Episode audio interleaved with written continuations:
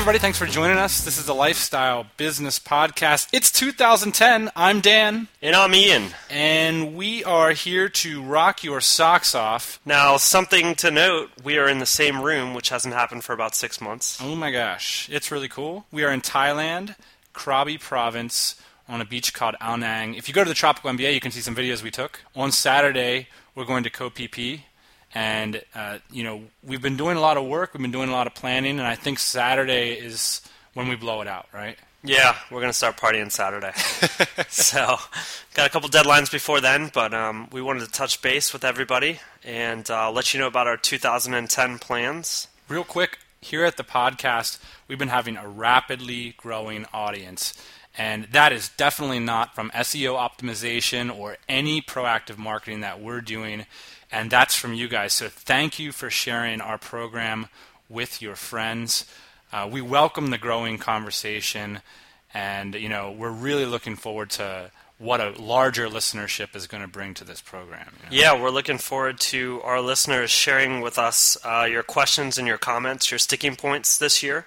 Uh, what can we help you with? How can we help you grow your business? We're up to listenership of three figures. Wow.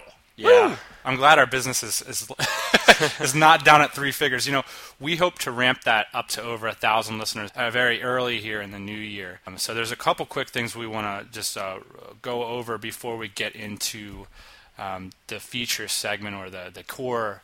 Uh, theme of this episode. What we're going to do this year, and we're going to try and stick to this. Um, we've all got busy schedules, but we're going to try and have at least one show a week this year. Yes, and I think that uh, these shows are actually sort of time consuming for us to put together.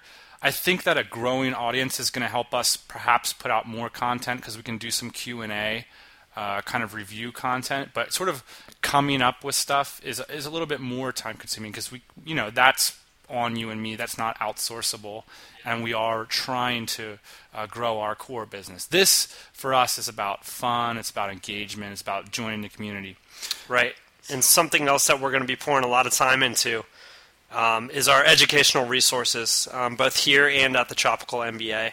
Um, so we're going to be scaling the Tropical MBA as a, recruit, as a uh, recruiting tool, and then we're also going to be adding talented individuals from the Tropical MBA to our team. Yes, and Sean Ogle's here in in uh, Thailand with us right now, and uh, that's been awesome. And we just got to do more of that. That's that was it's a whole new way to hire people.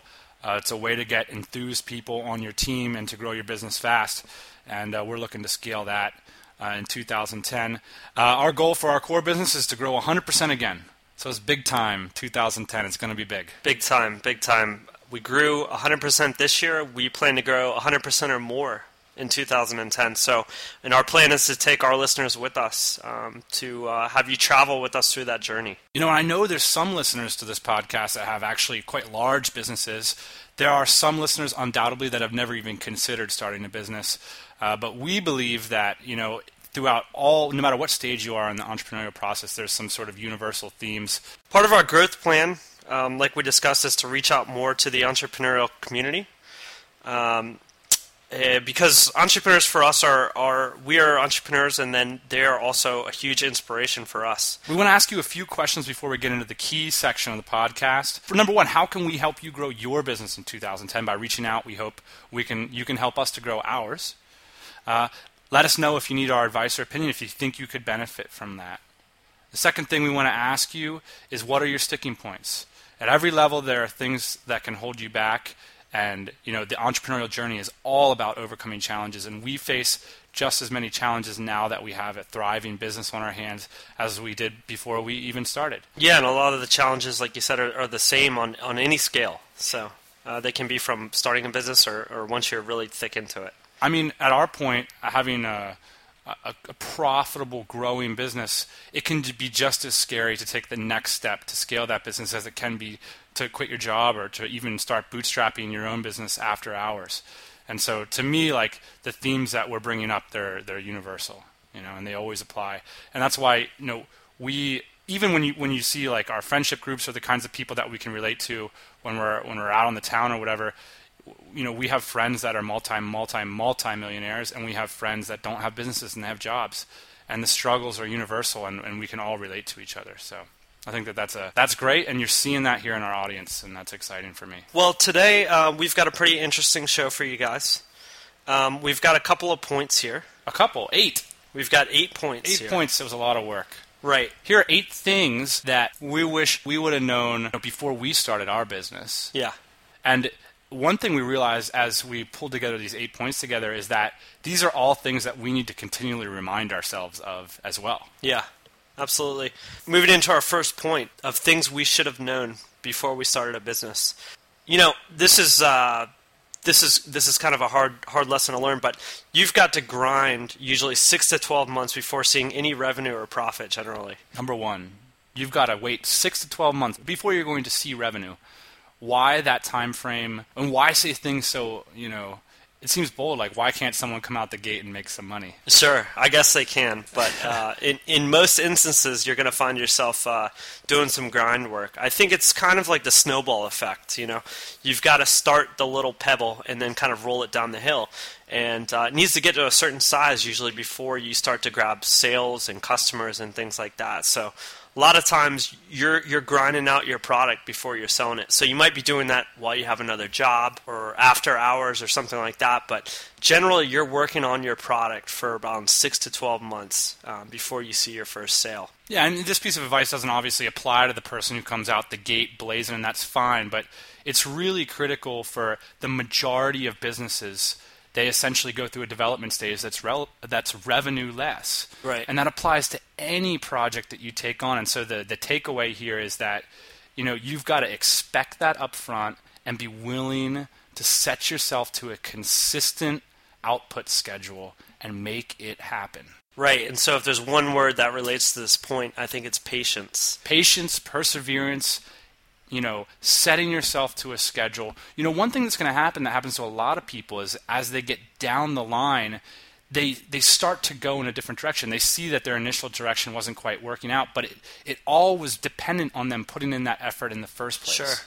And we're going to get into some points that talk about why that's that's important. So let's move on to the second one.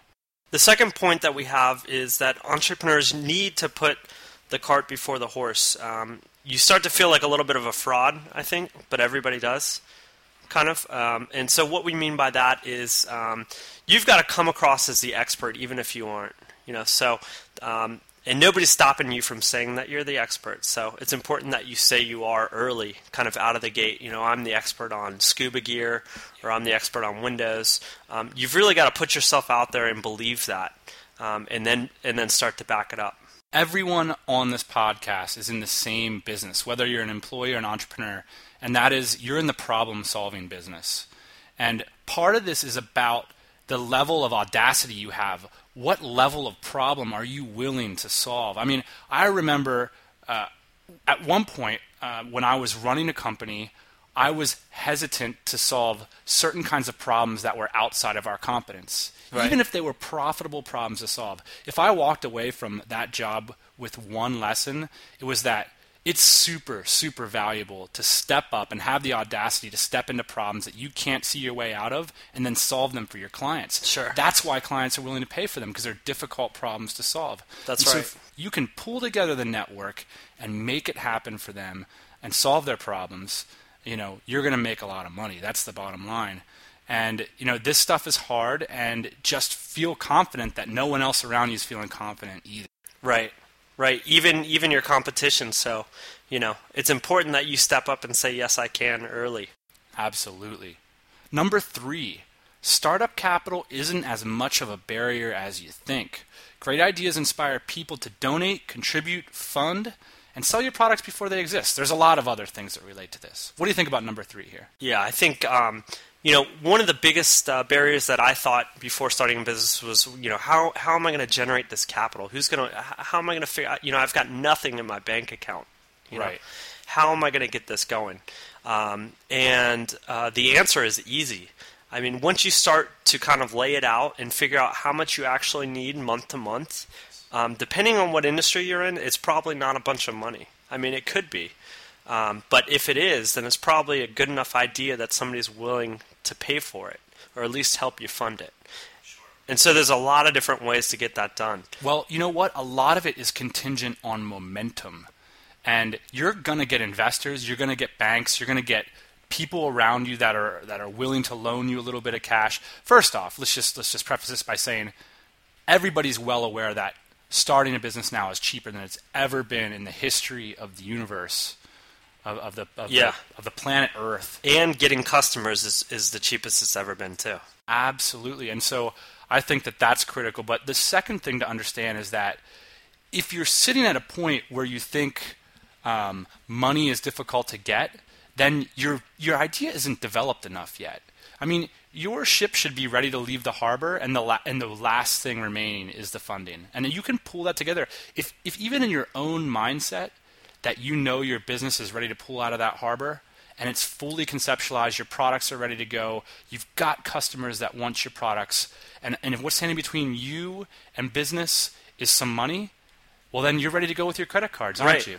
Give us a call. Exactly. well, that's another great thing. That's the idea here is that I think money is is an excuse for people. It is. Okay, so that's number three. What's number four here? Number four. Uh, this is super super critical. Who you decide to work with will shape your business probably for the next five to ten years. Um, so choose your partners wisely. Uh, you know, a lot of people they start a business, uh, say they start a, a towel making business, and the first person that comes to mind is their mom that knows how to weave. You know, it's not a good idea to hire into your partnership, or I shouldn't say it's not a good idea to partner with a skill set proximity partnering. Right. Bad idea. It's a really bad idea. So you really need to pick your partners based on who you think you can work with and who you think you you know you'll get along with and respect, um, and also um, you know somebody that'll be a, a large contributor to what you're working on. One thing here is that you really want to like do the thought exercise when you've imagined yourself with a partner. Think of yourself three years down the pike and you want to make sure that your partners will be able to have a long term, sustained input into your business. They have almost like a structural need to be involved. And in our business, I believe that that's the case. But what happens a lot of times is there's a marriage of convenience up at the beginning. And you sacrifice a little bit too much to get a quick start and then you pay for it on the back end and you hear so many stories of these partnerships of convenience falling apart and I think if you do choose to share your vision, just share the burden with somebody, that's an amazing decision to make, and I would recommend it. But really visualize that long term. In three years, is this person, you know, structurally, are they in a place in their life? Do they have the kind of attitude? Do they have the kind of skills that are going to be able to contribute over the long term? Right. And so this kind of loops back around to the last point too, which is if you're picking a partner purely based on capital input, it, it might not be a good idea also. I mean, you can get money, right? And it doesn't have to be an equal partnership. They might take some of your company, um, but don't base your partnership um, solely on starting capital. If you have real momentum in your business and you have a real strong idea and you're an executor, you're a hustler, you can get on the phone, call people, make it freaking happen. Do not give away your business for some pebbles at the beginning. No. Because you are going to be sorry in the long run. Yeah, envision your company making 5 to 10 million dollars down the road and then think about how much you asked for in the beginning and then figure out where that's going to leave you. It's that's just going not to be the most expensive money you've ever taken, right? Right. Number 6 Wait, no, we're, we're only at number five. Number five. My lord. Choose an industry that can support your ambition and revenue goals. Um, it needs to be large enough that scaling is possible. Right. What so, do you mean by that? Well, this I think this this kind of hits close to home for us. We've made this um, mistake, I should say, a couple times. Um, so, wow. Well, I wouldn't say it's a mistake, but um, you really need to you really need to choose to work in an industry that can support you. Um, so if if you decide to go into something small time or maybe even something local, um, just realize that it might not be scalable. Um, and if you plan on scaling to you know whatever that revenue number is in, in your head that you hope to hit five years down the road, think about if what you're working on is even capable of producing that kind of revenue. Yeah, uh, that's absolutely critical.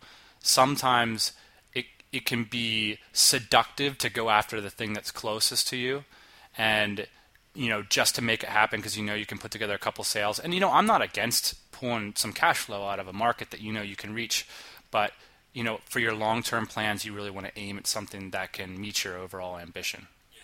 And so think globally uh, with that. Um, this is closely related to our sixth point, which is when choosing an industry, consider consider a large developed market with low customer acquisition costs. What do you mean by that? Yeah, I think it's really important to figure out in the beginning how much it's going to cost to get the customers in your market. Um, so we just kind of talked about how cheap it is to get customers, uh, and a lot of that we're talking about on the internet, right? It's real cheap to get customers on the internet, but consider that um, when when you're going into a market. You know, consider how much of a burning desire your market has, considering how much of a problem to solve, you know, your market has, uh, and these are all things that it it's really difficult to get into the furniture business. Let's just straight up about the furniture business. If you sure. want to come out with a bed um, that has a nice design or something, that's a very high customer acquisition cost, as far as I can tell. Um, you know, because everybody needs a bed, and you know it's very difficult to determine to differentiate the products. It's a flooded market. It's a huge market. It's an expensive to reach customers because it's everybody. So it's it's a tricky line you want to draw. You want to focus in on a large market where you can scale into, but yet one where there's a specific solution that you can offer that's been a proven solution. You know, um, a lot of times people look at markets and they'll be they'll get all excited when there's nobody playing there, and they'll be like, I can be the first one there. And, and in my mind, that's generally an indication of a very small market. You want to find something that's already exists, that's proven, that you can find targeted customers Take on the competition and differentiate yourself. Number seven, consider your insider knowledge and expert status on all relevant markets or something you're committed to learning in depth for the next few years. This is very, very important. So, um, you will be walking deeply through the information and becoming an expert on whatever you choose to get into. Um, so, make it something you love. That's, you know, we talked about that in our episode about how to sustain your passion and it's just so, so critical that you can have that sustained output towards your business. Because if you peter out after two years, so is your business. Yeah, you can't fake it with your customers. I mean, they know when you're not interested in what you're selling. So you really have to be, I mean, that's what it comes down to is sales. You really have to be interested in what you're selling. Uh, and if you're not, then your customers are going to smell it out and they're going to want to go with somebody else. It's also going to mean that you're not innovating probably in your in your market or within your company. Consider a couple things as a visual visualization. It's okay that you're not an expert. You know that's something that you have to work towards. Don't let that hold you back if you're not an expert. You will become an expert by developing products, by speaking with customers, interacting with your market. You know, the critical thing here is that you understand that expert status is just required. Right. Absolutely, in this world, it is required to be a market leader. You must be the expert to make a sale. Right. So, whatever you're going into, you will be the expert. So, make sure it's something that you love. Yeah. You know, find me a successful entrepreneur who doesn't know his product inside and out. Doesn't happen. So, if you can't visualize yourself there being the expert, then just start to identify the path to get there it's not that hard. There's information everywhere. Right. Yeah, and everybody started from nothing. Sure. Number eight, take lifestyle risks, and if necessary, abandon your current liabilities. That's a two-part one. What's the first part there? Take lifestyle lifestyle risks. To me, I'll tell you a little bit of you know my story. I thought it was a big, big, big risk to start traveling while running this business. I thought that I might ruin our business because I didn't want to live in California full time. And we were going to lose a lot of productivity and all this stuff. But I I decided that it was it wasn't worth getting bent out of shape about. I'm still willing to work hard. I'm still willing to be a big contributor. And in fact, you know, by coming to Asia, I was able to contribute to our business in new ways that maybe I didn't quite see so thoroughly at the beginning. Yeah. And in that case, it's outsourcing here in the Philippines. Um, and so we were able to actually, I took part of the business with me here. And that was a really exciting change. And maybe a couple years ago, I wouldn't have had the confidence. I, my year estimates are always off, like longer than two years ago. Four years ago, specifically, I would not have had the confidence to make that kind of move and say, you know what, I'm going to trust my instinct and say that I can only be really passionate about this business if it allows me X. Right. And I took that risk, and because the business gave that to me, I in turn gave that back to the business. And so don't bend over backwards for your business. No, because a lot of times it doesn't work out yeah. for anybody. It won't work out for you personally, and it won't work out for the business. So make sure it's worth it. I mean, at the end of the day, um, you have this life is really freaking important, way more important than your business. And your business is only worth it if it's helping you achieve the things that you want in your life. And so, to me, it's it's taking those risks. And you have this extra point here, which is, uh, if necessary, abandon your current liabilities. And I think that's you're touching on something there. Like, look, if you've got if you've got baggage holding you down into in, and it's if you've got friends hanging around, if you've got naysayers, people that don't believe that you can take the next le- take it to the next level, um, you know, it's a huge risk to keep that into your life. Yeah, because you're scared. Right, and it's probably going to hold you back. So, you know, if you even think it's a liability, just get rid of it, yeah. drop it, and uh, move on with your life, and, and start start living your passion. Right. Start going after it, hardcore, aggressively. Yes. Hey, that I love podcasting with you here in Asia. I hope that you'll stay for a while. Well, I love taking phone calls in the middle of the night, so I just might. Um, so Ian and I are going to do some island hopping after a couple more days of work here. We'll try to get uh, some more podcasts recorded. Let us know via comment or email Dan at Lifestyle Business Podcast. You can also email Ian at Lifestyle Business Podcast. Send us your questions. Let us know about your sticking points and let us know how we can help. And get pumped for 2010 because we're going to bring it. 2010 is going to be big. We're going to bring it. You're going to bring it. It's going to be awesome. Yeah. All right, guys. We'll see you next time. Hey, podcast listeners. Thanks for joining us. Always good to have you. Don't be shy. We've got a mailing list lifestylebusinesspodcast.com. Get signed up and keep up to date on everything